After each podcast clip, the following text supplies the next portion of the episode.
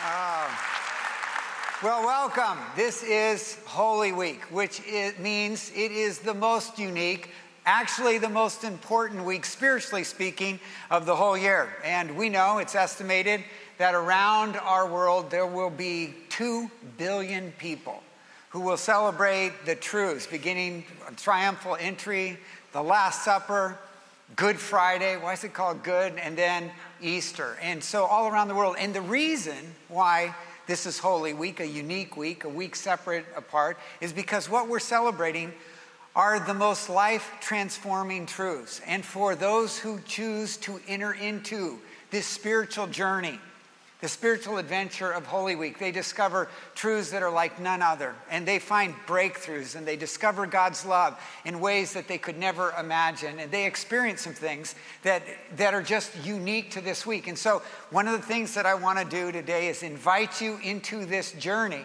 and so that you make this week really the week that it's designed to be spiritually in your spiritual journey. And so it is a great week. And so we're going to begin looking today at the events of the last week of Jesus' life. And Jesus knew it was the last week of his life.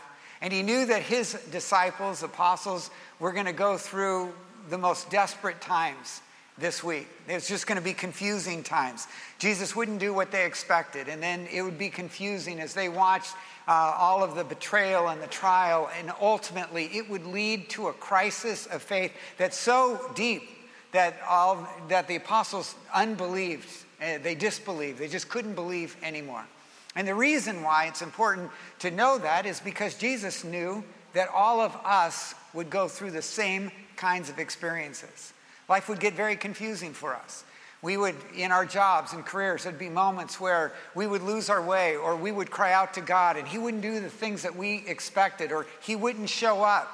Maybe even in our family and marriage, there are times that things get confusing and we'd say, God, I need your help. And we'd expect Him to do certain things. And He seems distant at those moments or doesn't do what we expect Him to do. And then we find ourselves in desperate times where there's no hope. And for lots of us, Jesus knew that we would end up in crisis moments where we weren't sure that we could even believe anymore and we'd walk away and some of you have walked away and walked back and or you're in the middle of that. And what i love about that is that you are in the right place because we're talking about jesus' life we're looking at easter in this holy week and wherever you are it gives you an opportunity to think through where am i in this story?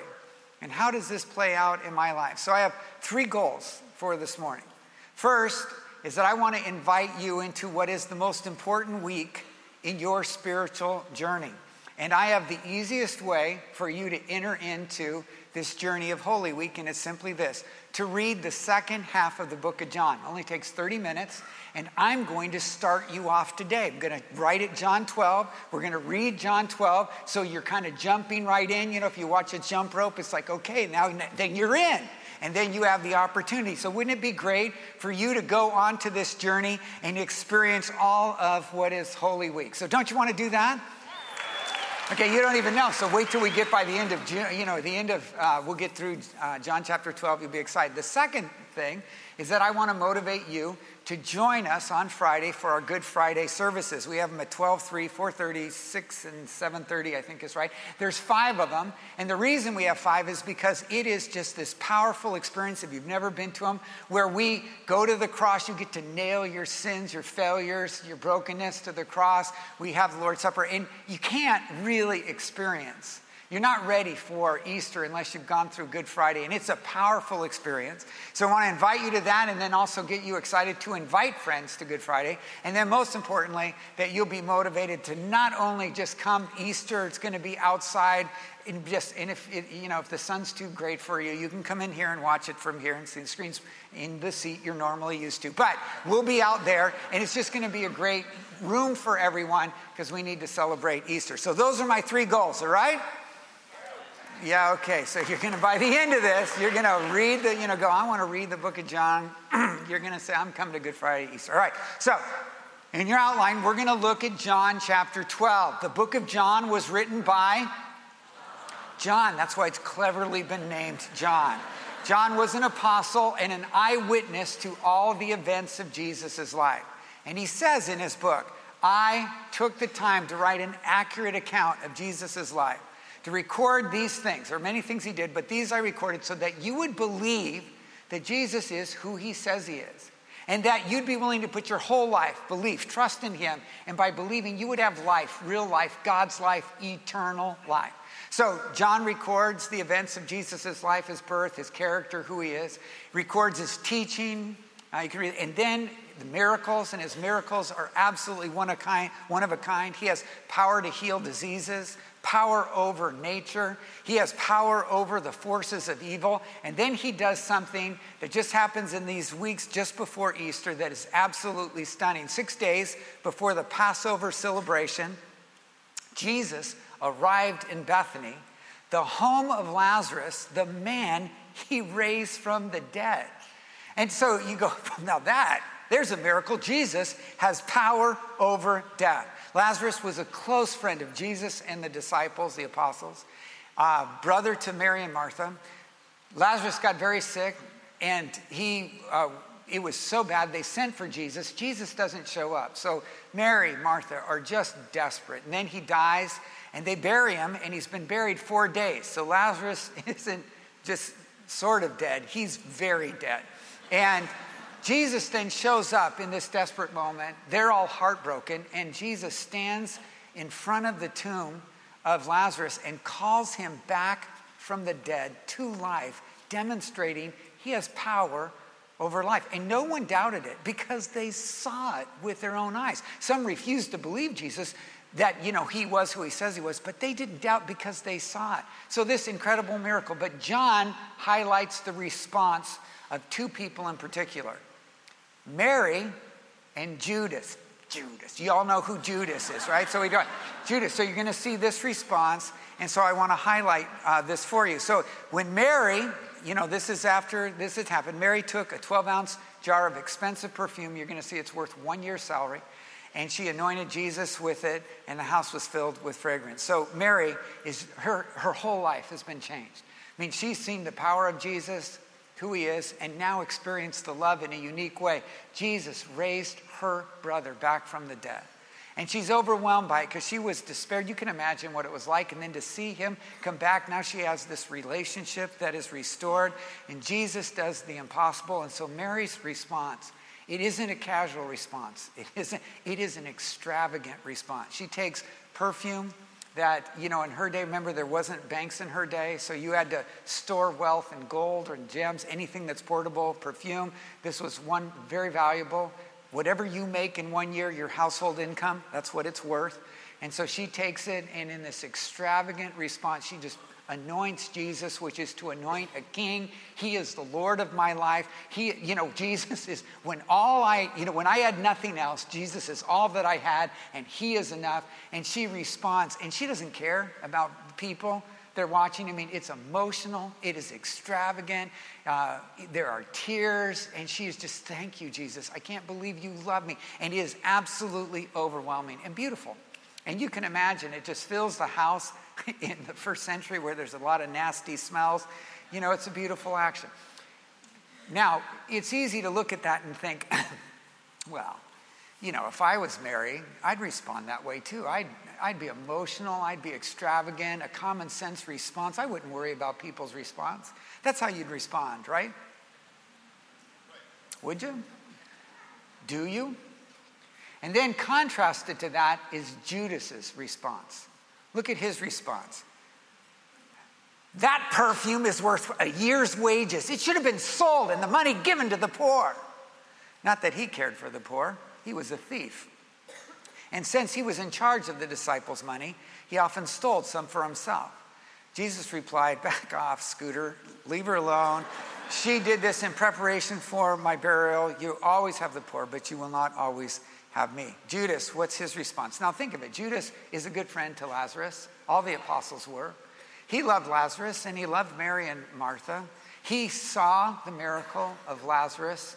I mean, he's heard Jesus teaching. But what is his response? Yeah, that's great you did that yesterday, but what about today? And will we have enough today? And will we have enough money today? And he's a thief. And ultimately, we know his heart, where it leads him, it destroys his soul because he's never grateful for what happens today and what God does. He's always worried about God's provision tomorrow. And so he, he just destroys it. And so Jesus says, You know what, Judas, you have it wrong. In fact, Matthew, when he records the story, says this he says, back off, Judas, because the story of Mary's response, every time the story of Easter is told, the story of the good news of God's love for people is told. The story of Mary is going to be told because it is such a beautiful response and it models what it looks like when a person understands they are loved by God. Mary models for us what it means when we really understand we are loved by God. And as I read that, I thought, what are my responses? I mean, sometimes I'm a Mary like response and I'm grateful and I'm saying, Thank you, Jesus, thank you for what you do. But there are a lot of times that I have a Judas response that's destroying my soul, where I'm saying, hey, great, I needed that, but now I need this, and now I need that. And I took a moment and I sat down, I just kind of sat down with myself, and I began to look through and think through my life. And what was sad is that I looked at many things that I had been asking God for, and when he delivered him. I mean, there were miracles and things that he did that were just demonstrations of God's love. I simply checked the box, thanks, and went on. But my response was not like Mary. It wasn't extravagant. It wasn't over the top. It wasn't the sense of Jesus, you are all I need and you are all that I have and I love you and raise my hands and break out in praise and just thank you, thank you, thank you. And so, what I did is I sat myself down and I had a little worship service with Jesus. And I began to think through and think back. And do you know what I remembered? I remembered how he had brought dead and dying things back to my life, back in, in my life. There were times, there were hopes and dreams I had that I thought were dead. And as I reflected on it, when I thought there was just no way something could happen, and then Jesus stepped in and he brought back to life a dream or a hope. There were relationships that I had I had one relationship that was 12 years dead, and it was so painful, and there was such a sadness.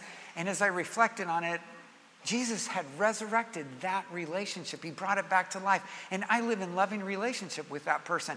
And I even thought, you know, I raised four sons, and, and there were times with some of them where it looked like our relationship wasn't going to make it. Just yeah, as a parent and a son and challenges. And yet today I have, I have great relationships with all four. All of that is a miracle. And you know what? I can't just take that for granted. And so I began to sing and praise and respond to God, and I got all emotional and crazy because you know what? It's not enough just to have a common sense response.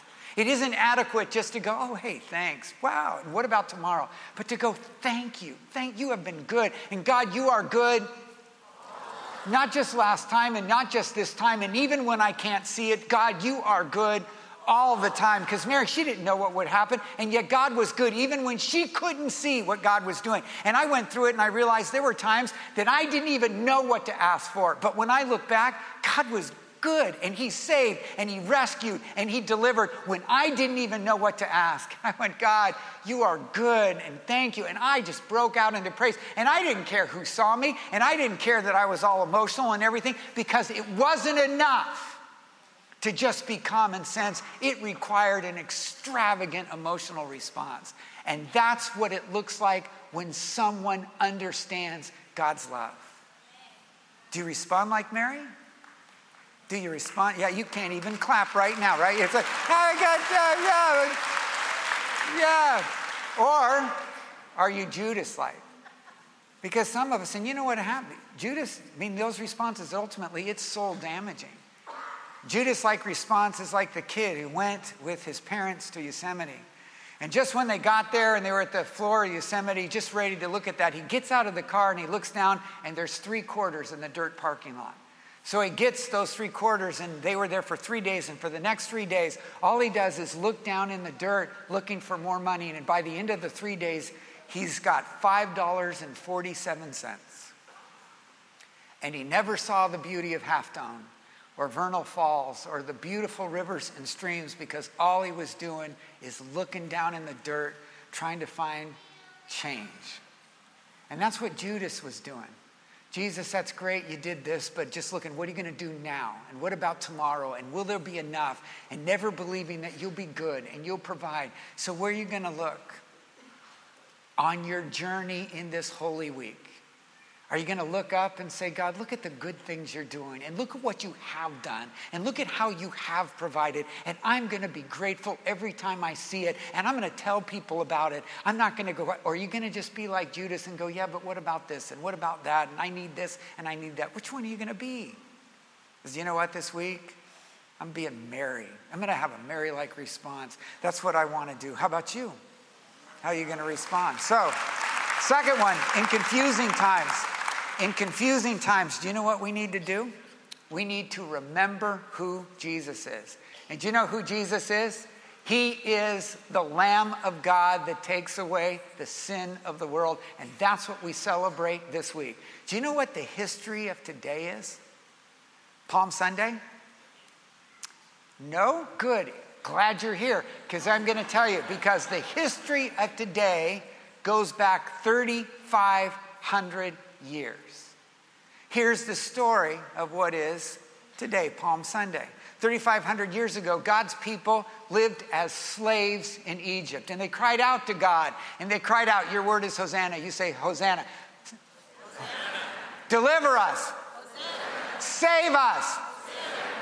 No, no, you keep saying Hosanna. Okay, I'm sorry, I got it. Just uh, give me three Hosannas. So God's people cried out, Deliver us. Save us. Free us. And God did. And he sent a deliverer whose name was. Moses. Good. Read the Old Testament or watch the movie. It's 3,500 years ago, all right?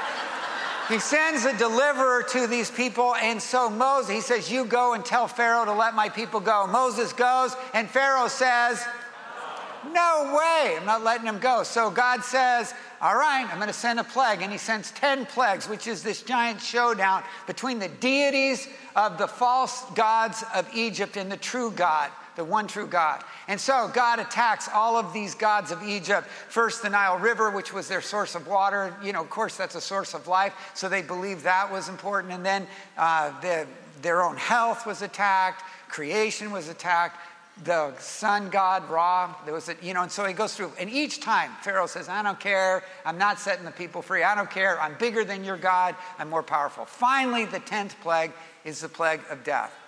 God says the firstborn male of every family will die. Now, watch how many people that is. If you are the firstborn male in your family, raise your hand and just keep it up for a second. Look around the room. All of you, this is your story right now, right? So he says, but you can avoid dying. And this is how you can avoid dying. He says, announce to the community that on the 10th day of this month, what, what day? 10th day of this month, each family must choose a lamb. What is lamb selection day? 10th day. And now it's going to be the first month of the year. The Jewish calendar is a little bit different, God's people's calendar, because it's based on the moon. And so that's why Easter moves around a lot. And if you want to understand it, go look it up online. But the point is, is that it's the first month. He says, every year I want you to begin the year remembering this. He says, on the 10th month, each family must choose a lamb. 10th day is lamb selection day. Take special care of this animal. Actually, they actually brought him into their house, made it a pet. And he says, on the 14th day of the month, four days later, okay, first then uh, of the evening, wait, 14 days, the first, then the whole assembly must slaughter the lamb. Now, one of the things that people mistaken when they read the Old Testament is they say God was a bloodthirsty God and this is gruesome. Remember, these people couldn't go to the store and buy meat. They had to raise meat and they were used to, on a regular basis, harvesting meat. And so that was not a big deal for them. So here's the story God says, Look at the death angel is going to come, every firstborn male is to die. But here's how you can avoid it. You take this animal, it has to be a, a perfect animal. You can't take, you know, an animal ready to die. It had to be a perfect lamb. Okay, not don't lob a leftover at God. Perfect animal. And he says, and you bring it into your house. So you can imagine, comes into your house, your kids are gonna name it because it's a pet, you know, Puffy. And so now Puffy's in there and Puffy's sleeping with the kids and they have a great time. And then on the 14th day, the father's got to take Puffy out, and all the kids are falling out. What are you doing with Puffy, Dad? And so they're seeing him, and they go, Wait, wait, why are you going to kill Puffy? And he turns back and he says, Because it's either Puffy or it's you, but somebody's going to die tonight. And it's not going to be you because God's going to save you through Puffy. So Puffy dies, and they barbecue Puffy. Puffy. They eat them, which is, you know, yeah, okay, but you go buy it, it's not that good. And so then you take the blood and put it on the doorpost. And it worked. So the death angel goes through all of Egypt, and every place there is blood on the doorpost, the death angel passes over. Where do you think Passover got its name?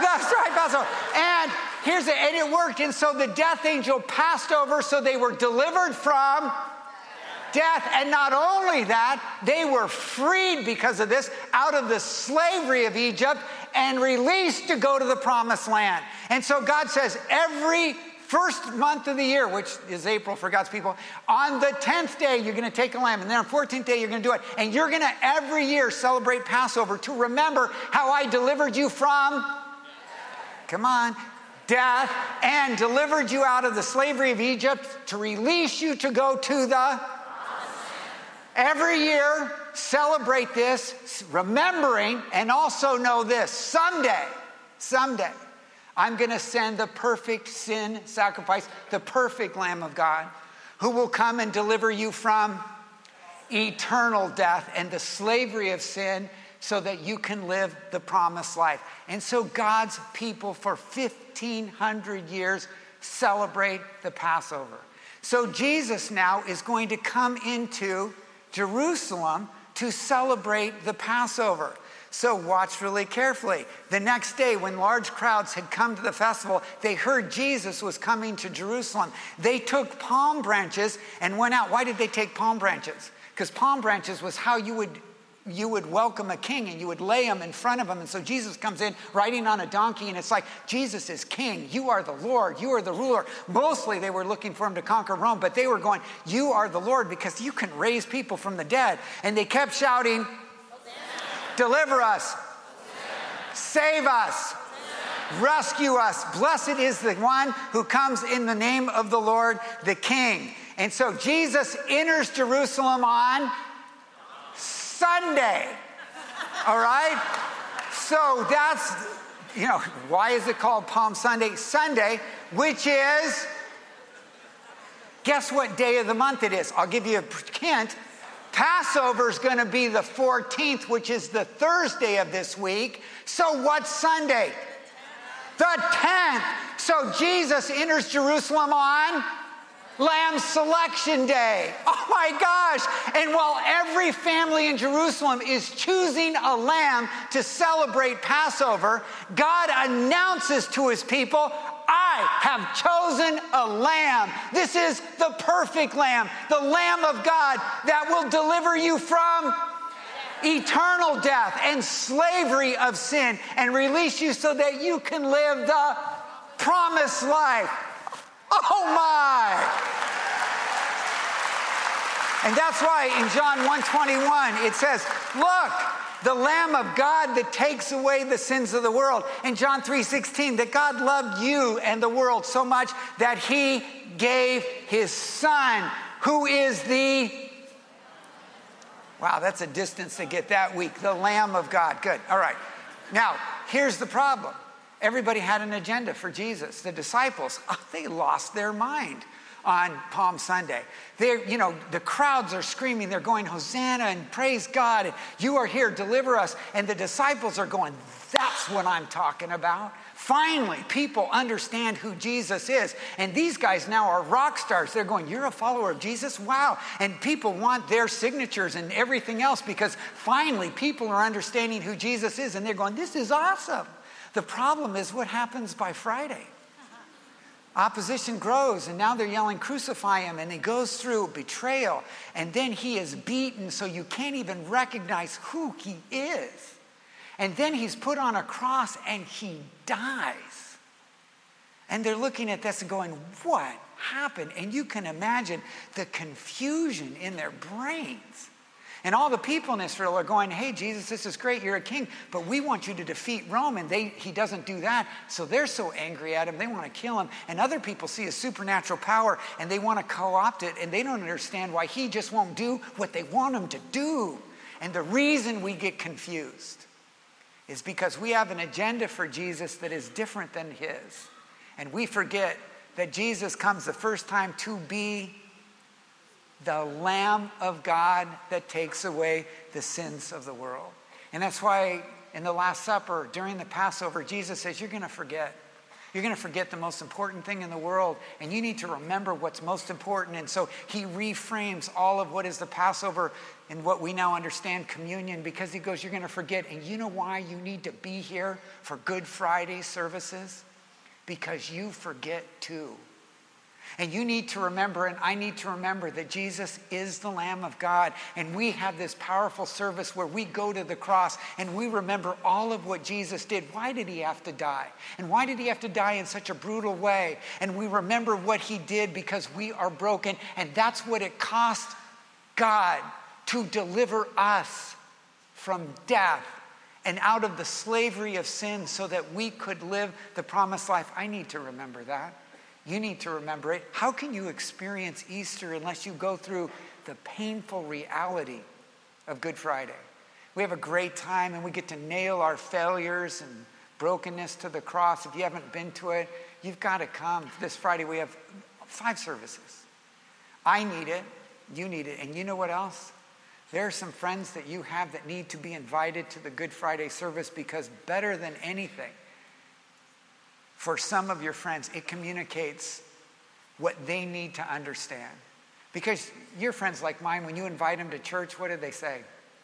A lot of them say, ah, oh, you know what, I can't come to church. I got to fix up my life. I, you know, if I came to church, the walls would burn down, fall down. You know, I just, I don't, I don't, you know, if I could tidy up my life, I got to be a little bit more. If I can just be a little bit better, maybe I can go to church. But you know what Good Friday just screams at them? If you could be a little bit better and make yourself right with God, why would Jesus go through this kind of pain, this kind of beatings, go through the crucifixion if you could just kind of clean your life up a little bit? The crucifixion shows there's no way that you could make your life better. It's the cost of our sin. And some of our friends, they need to know it because they think that, no, you know, my sin isn't that bad. This shows us really the badness of our sin. And other people, they cry out to God, but they don't even know what they should cry out to God for. I've got some friends, and because I'm a pastor, you know, they, if they run into some crisis, a health crisis, they don't pray, but they'll go, Hey, Ken, would you pray for me? Because, I mean, it's, I'm losing my health. Or if they're in a business deal and they're so afraid they might lose a dollar, do they want prayer then? Go, will you pray? You know, just because I need that dollar. Or their marriage, and they cry out, Hosanna, save me, deliver me, rescue me. And they don't understand that while Jesus does save and rescue in those moments, that why he came was such a bigger reason. He came to deliver you from the penalty of eternal death and separation so that you can be free from the slavery of sin and be set free to live the life that you were created to live.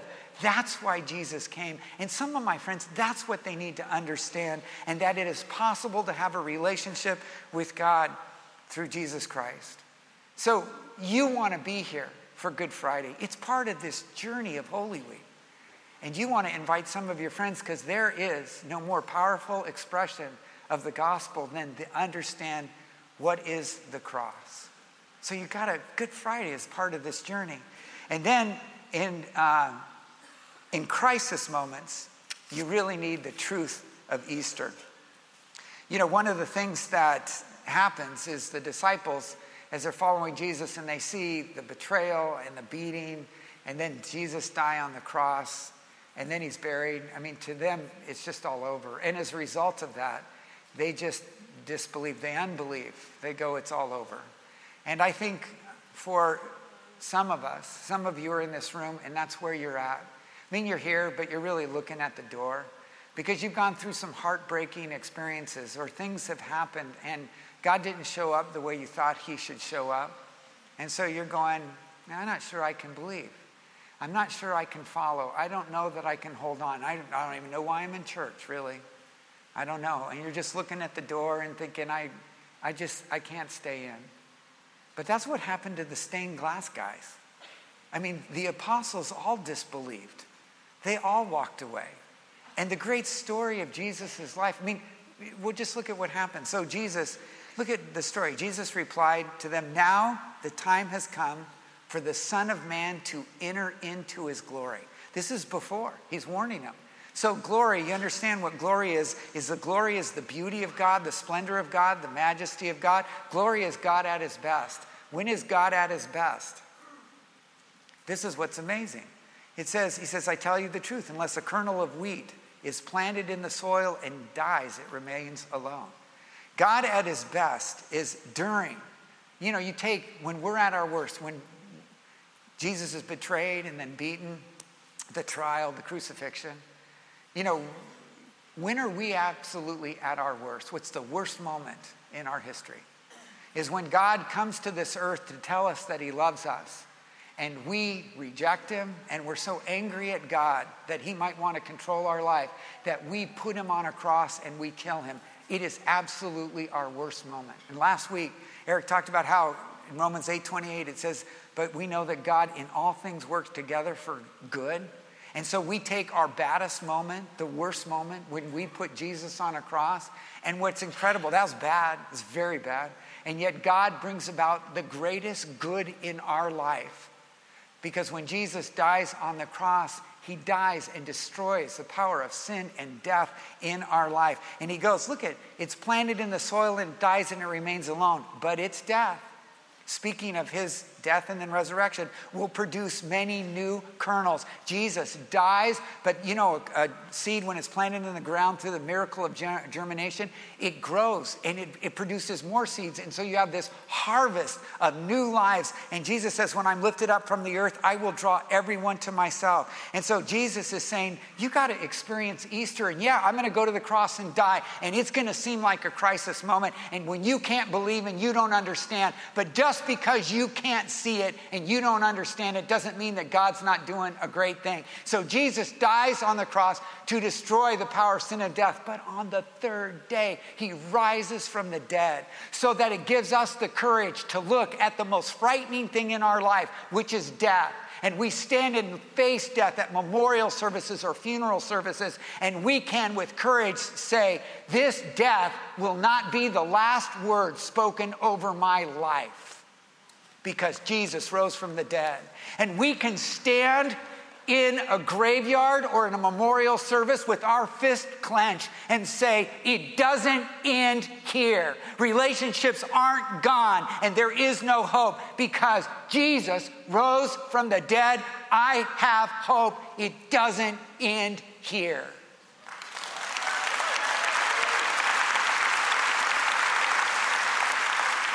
The impossible is possible because of the resurrection. And so Jesus says, Look, it just trust me. Trust me. Look at what he says. Anyone who wants to be my disciple, follow me. Trust in the light while it's still time. You'll become children of the light. If you trust me, trust not only in me, but the God who sent me. Trust me. He says, Trust me, trust me, trust me. And did the disciples trust him? No, and neither do you. Because in crisis moments, we lose our way. And all of a sudden we disbelieve or we unbelieve and we think that's it and we think all is lost. But if you will choose to read the second half of the book of John, you will see Peter, who's a great example, who lost it. Just, I mean, he denied Jesus, he disbelieved, he quit believing. But even in that moment, because of God's great love, because of the cross and forgiveness, he restores Peter because he says, Peter, it's not about you holding on to me. I've got a hold of you. And I love you. And you are my loved child. And so you learn it's never been about your power and your strength to hold on and to believe. It is about God's good strength. That's a message of Easter. And here's in, in the last week of Jesus' life, this is one of my favorite stories. We'll end with this. Mark 11. When they arrive back in Jerusalem, this actually happens tomorrow on Monday. First thing Jesus does. He entered the temple and he began to drive the people out buying and selling. So Jesus just gets a whip, goes crazy, and just starts, I mean, driving people out of the temple. He says, My temple will be called a house of prayer for. Read it with me. A house of prayer for. One more time. A house of prayer for. But you have turned it into a den of thieves. You have to understand the temple was a place of God's presence, and it announced to the whole world there's a good God who loves you, and he wants a relationship with you, and he's not distant and far and uncaring. And he didn't just create the universe and wind it up, but he's here and he's present and he can be known. That's what the temple said. It screamed it. And the temple was a center place where there were festivals and feasts and sacrifices. And again, you had the sacrifices because those people sinned, they would come and do a sacrifice. And you, you know, you read the Old Testament and go, oh, he's just such a bloody God. Remember, these people couldn't go to stores and buy things. They were used to harvesting animals. But what the picture is, is powerful because they would take an innocent animal, had nothing to do with your sin, and it would be sacrificed. It would die. Innocent would die and the blood would cover you so that one day, you know, so that you could go free with the promise that one day God would send the perfect sin sacrifice who would cover your sin forever so that you could go free, screaming, God loves you, God will provide a way, God will protect you, God will provide a way. That's what the whole purpose of the temple was. And yet, what did God's people do? Because it was for all, all people. It was for all people. But God's people, they just created barriers for people. They said, no, no, God's love is only for people like me. Oh, no, God's love for only people who do it the right way. Only you got to do it. And they created all sorts of crazy barriers. They, they created financial and economic barriers. So you would come to the temple. God never intended this. And so, you know, your money's no good. So I'll take 10 of your dollars and give you one temple dollar. So that's fun, right? And so now your money doesn't go as far. And then you have to buy the animals in the temple, which, you know, so your animals are no good. They charge exorbitant prices. So they created an economic barrier that was unnecessary. They created an ethnic barrier where it said it's only people like me. They're the only ones that get in. They created a political barrier. Who would create a political barrier to God and somehow think they had a corner on God? Who would do that? And then and then they created irritating religious barriers. And Jesus saw these barriers that people created and it drove him out of his mind. And he just, and he drove everybody out of the temple because he goes, God's love is for all nations, all people. God's love is open to every person. And one of the things, the reason why we have to declare Easter and invite our friends to Easter because one of the greatest dangers in life is that people just draw barriers in their minds. We do it in our minds. We create barriers and say, you know what, I'm not good enough. I can't come to God. I'm not good enough. I failed. I've done some things that are wrong. I just know God would reject me. And that is a barrier that's got to be destroyed because everyone has access to God's love, regardless of what you've done, regardless of your failures. Everyone has access to God's love right? And there's other people who actually believe, but I don't look like you. And I haven't made the same lifestyle choices as you. And because I don't look like you, or I'm not the same ethnic, or my choices aren't the same, somehow I don't have access to God's love. Somehow that poison is seeped into their mind, and they, they don't believe they have access to God's love. And that's not true. There's, they have to be people like me, like us, like you. And you go, that's not true because Jesus said, everyone has access to God's love through Jesus. Everyone does. And we have to be the ones who proclaim it because somehow they're confused. And so we've got to go into our neighborhoods, to our friends, to our coworkers and say, God's love is you everyone has access and you've got to come to Easter. It's the best news ever because God loves you. And it's about a relationship. Jesus said, I'm the vine, you're the branches. You remain in me, you have a relationship with me, you'll produce much fruit. Outside of me, you can't do anything. But Jesus said, if you read through the book of John, look at what he says. Again, Jesus said, Peace be with you. And as the Father sent me, so God sent Jesus into the world, so I'm sending you. Then he breathed on them and gave them the Holy Spirit. Jesus was sent into the world for one purpose. What's the one purpose?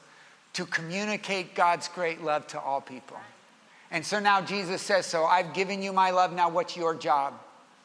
Now you go out into the world and you communicate God's great love to them. God's love is accessible to every everyone has access to God's love. Everyone does. That's what we go out and proclaim. So is this so cool or what? This is Holy Week. And so you have this great opportunity to join in the adventure of this unique way, week to learn the most powerful lessons. Don't you want to do that? Now you got John 12. What do you have to do for the rest of this week? Just read the rest of the book of John, and you're all in the last week of Jesus' life. And then, secondly, don't you want to be here for Good Friday? Just focus on the cross and understand what does it mean for Jesus to be the Lamb of God that takes away the sins of the world? And then Easter. Oh my.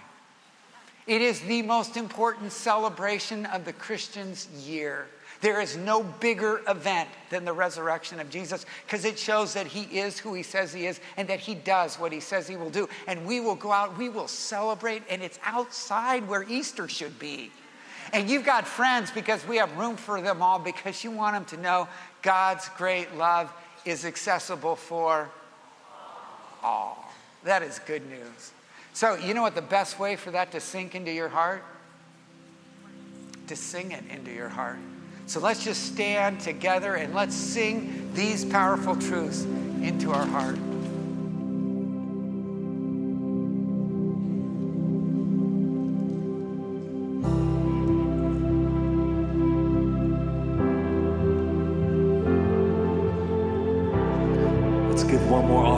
Praise to our Lord. I cast my mind to Calvary where Jesus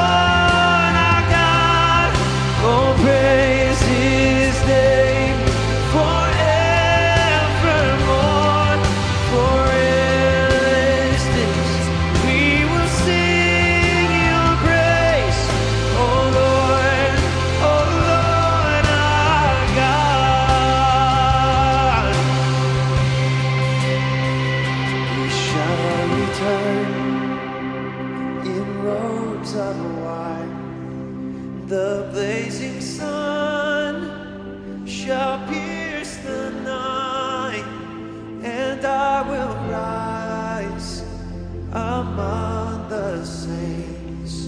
My gaze transfixed on Jesus'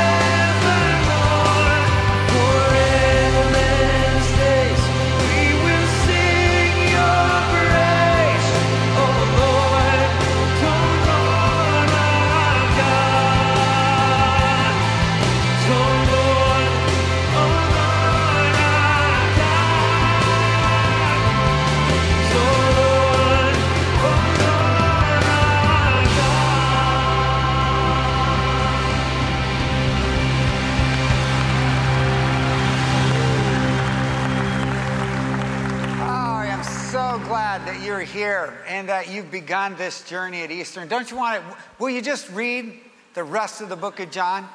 Will you do that? Yes? Say it. Okay, so just so you know, you're in church and you said yes to a pastor, so you don't do that. All sorts of will happen. now. You'll enjoy this unique week. Um, if you have any needs for prayer, there's a team that meets over here by these lights. They'd love to pray with you. If your need is to be prayed for healing, outside these doors to the right, elders will pray for your healing physically, spiritually, emotionally. They're available to you. And then this week, it's just a great week, this week that is Holy Week. And so, Good Friday, powerful services. Then, of course, on Easter, and you want to invite your friends, and you think, if I just if I just had a way to, you know, when I invited them to, to remind them and to tell them when the services are, because it's going to be this great event outdoors, and, you know, we'll use this room for overflow. So if, you know, you're insecure, God won't show up out there, you can be in here. And uh, there'll be a seat for everyone. But you go, kind of we invite, how do I know? Well, we've got these cards and it tells them when it is and the time and everything is away. Is that the best? And so you just can hand them out to all your friends. Hold out your hands, receive God's blessing. Father, look at your children. They love you. Would you bless them and keep them, hold them fast with your love? Would you cause your face to shine upon them and be gracious to them all through the week? And Lord, would you lift up the light of your countenance? Would you bend low when they cry out? And would you rescue and save and deliver? And God, would you give them your peace? We ask in the name of the Father, the Son, and the Holy Spirit. Go in God's grace. You have a great day.